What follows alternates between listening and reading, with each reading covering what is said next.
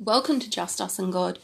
This is Ellen speaking, and today I'm excited to share a teaching on taking your thoughts captive.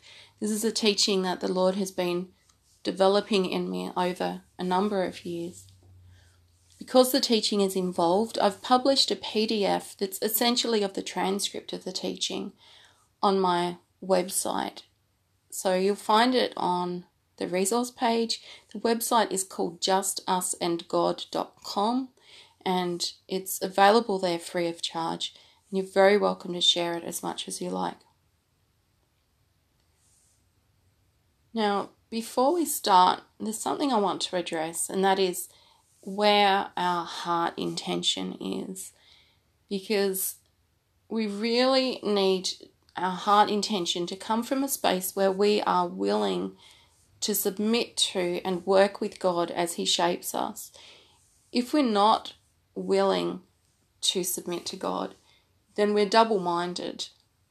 James chapter 4, verse 8 says, Purify your hearts, you double minded. If we are double minded, it will be very difficult for us to take our thoughts captive. There's some scripture I'd like to share. The first is Romans chapter 12, verses 1 and 2. It reads like this, and all of the scripture in this teaching is from the New King James Version.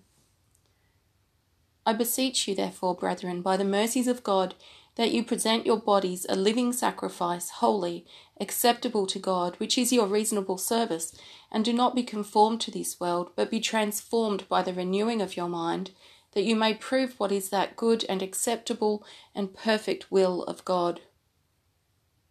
Taking our thoughts captive is not an optional extra. It's not something for someone else more spiritual than us to do. The Bible tells us all to be transformed by the renewing of our God, of our mind, sorry, and relates this to becoming more acceptable to God. But above all, in allowing our, our mind to be renewed, we bring glory to God. Second scripture I want to share at the moment is 2 Corinthians chapter 10 verses 3 to 6 and that reads like this. For though we walk in the flesh we do not war according to the flesh. For the weapons of our warfare are not carnal but mighty in God for pulling down strongholds casting down arguments and every high thing that exalts itself against the knowledge of God bringing every thought into captivity to the obedience of Christ and being ready to punish all disobedience when your obedience is fulfilled. The scripture reveals to us that our warfare is waged in our minds. As we bring our thoughts captive to the Spirit of Christ who dwells in us if we believe on Jesus and who guides us as to what is good and what is true, let those who have ears to hear hear this.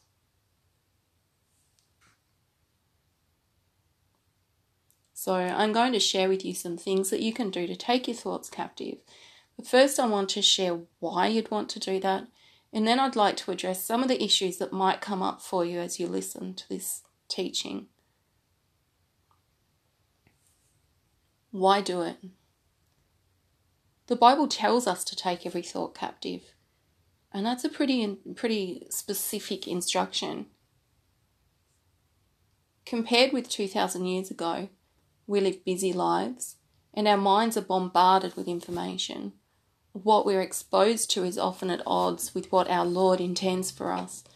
And as a result, many of us grow up believing it's normal to have thoughts tumbling through our mind all day and night, and that it's something we can't change. It might be common, but it isn't us at our best, and it is something that we can change. It's widely recognized now that our thoughts are a precursor to our attitudes, broad perspectives on life, emotions, and behaviors. So, if we can take our thoughts captive, we can live life more deliberately, positively, and powerfully. It is God who shapes us ultimately and who transforms our minds, but we have options in how we respond. We might rebel, we might be complacent, or we may choose to actively collaborate with God through the workings of His Holy Spirit. Taking our thoughts captive is something we can do to actively collaborate with God it can also act as a protective measure. During the time that Jesus was actively reeling me in, I used some simple techniques to quiet my mind. I'd had depression for 16 years, and I was told I'd be on Prozac for life. I'd just left a very dysfunctional marriage, and I was able to limit contact with abusive family members. My lifestyle, which had been unhealthy, became healthy. My life was stable, but I was still dealing frequently with friction with my child's father, and I had monkey mind. My mind like so many of us, was constantly subject to a torrent of unhelpful thoughts. Things changed dramatically after I learned how to take my thoughts captive. I no longer worried about past and future scenarios, playing them over in my mind like I had before. I was able to go off Prozac and I haven't needed it since. This was more than eight years ago. I was even able to assert my needs in a compassionate way instead of contributing to the escalation of arguments. But the best dividend of all is that it gave me the mental space to eventually start to discern God's voice. I'd like to address some issues that might come up for you as you listen to this teaching. I'm a little wary of anything labelled mindfulness because some practices touted as mindfulness are related to the occult. As Christians, we can shy away from some things just in case or because someone said to, but I'd rather explore with careful discernment. No one is going to answer on my behalf or yours on Judgment Day. I just want to share a scripture here. It's 1 Corinthians chapter 2 verses 13 to 16. And it reads like this: These things we also speak, not in the words in words which man's wisdom teaches, but which the Holy Spirit teaches, comparing spiritual things with spiritual. But the natural man does not receive the things of the Spirit of God, for they are foolishness to him, nor can he know them, because they are spiritually discerned. But he who is spiritual judges all things, yet he himself is rightly judged by no one. For who has known the mind of the Lord that he may instruct him? But we have the mind of Christ. We develop discernment by reading the Bible for ourselves, receiving from the Holy Spirit, and actively practicing discernment in the decisions that we make. This requires exposing ourselves to new information and experiences and actively taking responsibility. I advocate practicing discernment with caution, not completely copping out of practicing discernment at all. Now, I'm talking about this stuff because some of the techniques I'm sharing today can be classified as mindfulness techniques. However, with due consideration for the dire consequences of leading other people astray, I am confident in sharing these techniques and I do not consider them to be occult in nature. I believe that next only to accepting Jesus, following him through the leading of his Holy Spirit, and sharing the gospel, learning to take our thoughts captive is the greatest thing we can do for ourselves and others. To begin with, these exercises may seem very difficult. They may be easier for some people than others. As you persist, it will become easier. Be kind to yourself, evict self doubt, and subdue impatience it is worth it, I promise. These steps are not meant to be completed all at once. Do make a daily practice of whichever exercise you're working on, even hourly if possible. They're short exercises that can be done anywhere, and you're essentially breaking unhelpful habits and replacing them with helpful habits. So it may be many weeks before you start to notice lasting results in between the exercises. Consider setting yourself alarms, putting up posters as a reminder, and enlisting the support of loved ones to stay the course. Maybe someone you live with or work with will give this a go as well. See it as a workout for your mind. So that leads us into the steps. Step one consists of four points that I want to cover that are really important um, when it comes to preparing for the subsequent exercises. Point one if you are subject to abusive relationships, the next steps might be more difficult for you. You probably find your mind playing abusive comments over and over like a broken record. Many Christians think that being polite or faithful to people is spiritual. Not necessarily. We live from a place of love, but our faithfulness is to Jesus, and we're told not to be pleasers of men. Galatians chapter 1 verse 10 says, For do I now persuade men or God? Or do I seek to please men? For if I still pleased men, I would not be a bondservant of Christ. Pray for guidance about any abusive relationships you may be in, or get a counsellor. For me personally, cutting them out of my life has been part of my journey from depression to thriving. Point two get unplugged. I've rarely kept a television in my house, so I have to be deliberate about watching videos and so on. My children's screen time is very limited. Um, that's one to two hours a week for my 10 year old son. And that's not always easy to do. So just do the best you can and don't buy into guilt. Consider your other devices and especially your mobile phone. Switch it off at night. Do whatever it takes to minimize noise, except for worship music perhaps, and distractions in your life. Our lives are the Lord's. Romans chapter 14, verse 8 says, So then, whether we live or whether we die, we are the Lord's. He paid for our lives with His own life to set us free from bondages like this. We need to be diligently living our lives for Him. How we use our time will reveal how well we're doing with that. Point three this is a good time to remind folks that Jesus showed us in the Beatitudes that our thought life is very important. To hate is to murder, to lust is to commit adultery. Just read Matthew chapter 5. Don't look at and listen to things that provoke you to sin in your thought life. I'm going to say that again. Don't look at and listen to things that provoke you to sin in your thought life. You're just setting things against yourself then pornography, violence, fear mongering news stories, and so on. Just don't do it. If you do, you may be wasting your time here. I'm not saying give up completely, I'm saying ask God for help and do your best. It goes without saying that we shouldn't be sinning and we must repent if we do slip up. There's always forgiveness in Christ. Point four forgiveness and repentance. I'm going to share a story. There's someone in my life who doesn't tend to fulfill their responsibilities. Because of the nature of how they are related to me, there's nothing I can do about it. And the way they behave would impact my family significantly if it wasn't for the fact that God is my father, my provider, my protector, and so on. So, this person let slip accidentally that they had committed a huge injustice against my family. For a couple of hours, I stewed and stewed on it.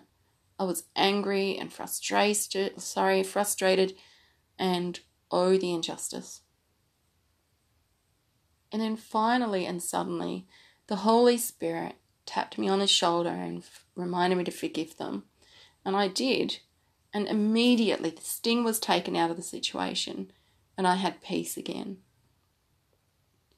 We can have similar experiences when we've done something wrong.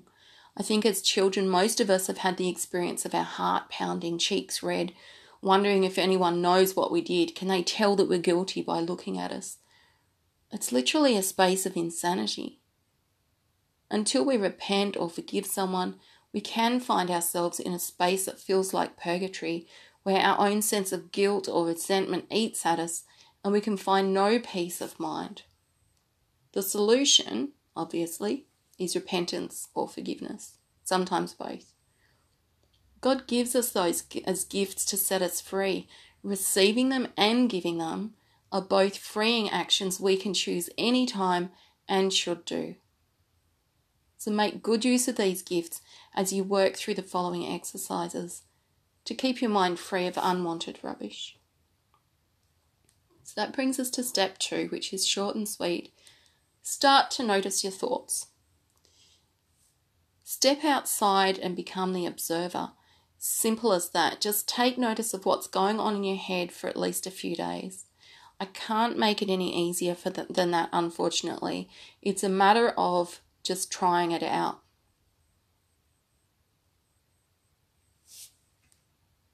I guess it speaks of a, a level of detachment in a way and imagining that you're someone looking in from the outside. Step three how do you interact with your thoughts? Notice how you might enter into dialogue with your thoughts or follow one thought down a winding road, so to speak. How do your thoughts impact you? What sort of thoughts are you having? You could make a note, maybe start a journal. Give yourself at least a few days on this exercise. It's important not to move on too quickly from one step to the next. Step four. So we know that we're in a war zone. Start to notice which thoughts are from your enemy, which are truly yours, and which are from your greatest ally. You could journal around this again, or just divide a piece of paper into three sections and keep a note. You might also like to find scripture to declare in Jesus' name to combat um, any of those thoughts that are unwanted. Again, give yourself a few days at least on that one. Step five. Continue to observe your thoughts and now try to stop engaging with them. Don't carry out dialogue in your head. Don't follow thoughts as they lead you down rabbit holes. Don't engage in worrying or playing over scenarios or past and future conversations. Don't allow sinful thoughts. This can seem really difficult to begin with. You can use Jesus' name to silence specific thoughts. For example, anxiety be silenced in Jesus' name. Go now in Jesus' name. And they'll be persistent like naughty little children. And just like with naughty little children, you just need to be more persistent. Thoughts like these are easier to stop before they build momentum. And that means that it's often easier to stop them when we first wake up than it is later in the day. As you do this, beware of sneaky thoughts that come up at a different level, so to speak. For example, commentating on what you're doing in these exercises. Thoughts can be sneaky. Treat them just the same as any unwanted thoughts if you give them airtime, you're going to make things harder on yourself. Remember, the scripture says to take every thought captive. That brings us to step six. So, around now, you can start to use a focusing exercise. I'm going to share five exercises that I believe are spiritually safe. You can probably find more online, but again, I encourage you to use discernment while you are doing these exercises, you are literally just practicing quieting your mind, taking your thoughts captive. You should not be trying to have some kind of supernatural experience. We're not after signs and wonders. But it is more likely, once your mind is decluttered, that you may have a supernatural experience. It may be a positive one or it may not be. If you have a God experience, congratulations but still use your discernment. It's easy to be deceived. You can pray protective prayers before you do this, but again, use your discernment. If you have um, a troubling experience, um, stop what you're doing immediately. Spend some time in the Bible and pray protection over yourself. Plead the covering of the blood of Jesus and make sure that you're only doing these exercises when you're in a fairly positive mind frame. So, the first of these five exercises would be to just select an item. It might be a candle flame, that was my favourite, or a flower, or any object a cup, part of a chair, a pen, a door handle. And yes, most of these exercises can be done anywhere, even on the toilet. Look at the item and train your mind on it, pushing away or silencing any thoughts that you notice, even thoughts that are commentating on the experience or describing the object. Just do this for as long as you're comfortable to. See if you can increase the duration of the exercise over time. You're literally trying to focus your thoughts by looking at a specific thing. In exercise two, you're going to keep your mind empty of thoughts while you breathe slowly and count with each breath. If a thought creeps in, you start again at one. If you get to 10, you're doing exceptionally well. So don't be discouraged if you only make it to two or three to begin with. Exercise three was an exercise that was shared with me by a friend who has a very busy mind and it's to read the Bible, repeating each phrase from memory after you read it.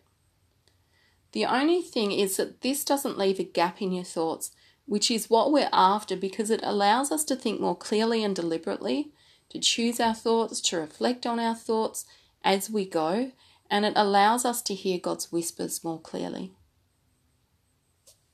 Exercise 4 is to choose a memory verse, recite it a few times in your mind, and then let your thoughts subside. If you notice intrusive thoughts, recite it once more and then allow silence again and keep repeating this. Exercise 5 is just to focus on whatever you happen to be doing, even if that's dealing with your kids, uh, and exclude all unrelated thoughts. So, again, it's just focusing your mind on what you're doing. Colossians chapter 3 verse 23 says, "Whatever you do, do it heartily as to the Lord and not to men." So that's really that word heartily makes me think of doing something very consciously, deliberately, and with a positive mind frame, even celebrating our relationship with God. That brings us to step seven. Hopefully, by now, you'll be noticing tiny gaps in your thoughts if not, continue practicing with the previous steps. You can stretch these gaps in your thoughts wider by sheer willpower. It's only difficult because it's like a muscle that's never been used. Practice will make it easier. Remember to kick out any thoughts that sneak in in the form of a commentary. As you grow the gaps larger, just enjoy the silence. You could ask the Holy Spirit to just raise your awareness of His presence and practice until this becomes easier. And now is a good time to celebrate how far you've come from a busy mind to taking your thoughts captive. Step 8 is to continue to practice taking your thoughts captive, but now it's time to up the challenge. Start to observe your thoughts while you're talking with someone even just for a very short time to begin with. Don't forget to be actively listening to the person you're in dialogue with. It's going to be tricky. This is the reason so many of us find it difficult to truly listen to the person who's talking. Give yourself at least a few opportunities to just observe in conversations like this before you move on to the next step. In step 9, you're going to control or subdue your thoughts while you're in conversation with another person. Not easy. You're noticing thoughts, evicting thoughts, stretching gaps, and concentrating on the person speaking all at once. With practice, what we're aiming for is a situation where you are in so in control of your mind that you can truly focus on the other person and what they're communicating to you without focusing much at all on what's going on in your own mind paradoxically. That brings us to step 10. But there's a scripture that I want to read that applies to step 10, and it's 1 John chapter 4 verses 1 to 3 and it reads like this: Beloved, do not believe every spirit, but test the spirits whether they are of God, because many false prophets have gone out into the world. By this you know the spirit of God. Every spirit that confesses that Jesus Christ has come in the flesh is of God, and every spirit that does not confess that Jesus Christ has come in the flesh is not of God. And this is the spirit of the, the Antichrist, which you have heard was coming and is now already in the world. So once you're taking your thoughts captive, it's a good time to ask God for the gift of prophecy. I think it's in Corinthians that Paul um, says that he'd he'd love us all to speak in tongues, but even more than that, he'd love that we all had the gift of prophecy. Ask God to minister to you through your conscious thoughts. Remember to test the spirit I always demand that he starts with Jesus came in the flesh. I don't allow any kind of creative workarounds because it's far too easy to be deceived. Having said that, I only learned to do that about, I don't know, at least six months after I became Christian. And God meets us where we are. Even when I demand that the Spirit is confirmed in that way, I still keep my discernment switched on. And I can stop in the middle of a so called conversation with the Lord and demand that the Spirit is confirmed again. In time, you might even be able to have God minister to you in the middle of conversations with other people. As a final note, it's so important to be reading our Bibles daily if possible. Even when we are hearing God clearly, the Bible still has a very important role to play in our spiritual development, our character development, and is one of the main ways that the Lord ministers to us. Invite God to lead you to Scripture each day. God will speak to you through His living word to wash you and build you up, transforming your mind from glory to glory. Remember to keep fellowshipping with your Christian family as well. If you feel particularly persecuted in your thought life, please use Scripture to assert God's promises and purposes over your life. You might be able to get a friend to help you with this. Having someone to confess our sins to or otherwise help us to be accountable to ourselves and God can be strengthening. It may also be helpful to enlist the support of a Christian life coach or a counsellor. Remember, you can also listen to this teaching on Anchor, Spotify, and YouTube. And you can download the um, the transcript at justusandgod.com.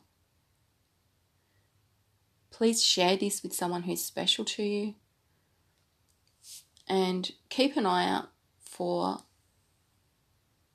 some upcoming teachings which God willing I'll be able to share. One is on how to develop your discernment and the other is how to listen to God. Now understand that this is um, a strange way to to receive the teaching. Um, obviously, you're not going to want to listen to it just once and you and take it all in.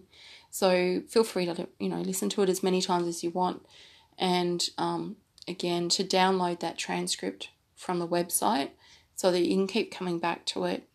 Um, I really pray that God blesses you as you put in some effort to learn to take your thoughts captive. Um, because as I said before, I believe that this is the one one of the best things that you can do for yourself and others.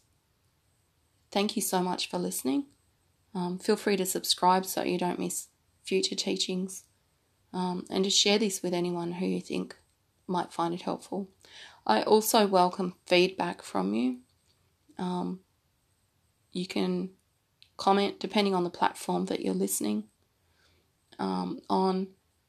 You can either comment in um, in the comments below the video on YouTube, or you can um, download the Anchor app and there's a message icon that you can hit on Spotify. There's also a link that takes you to that same message um, facility.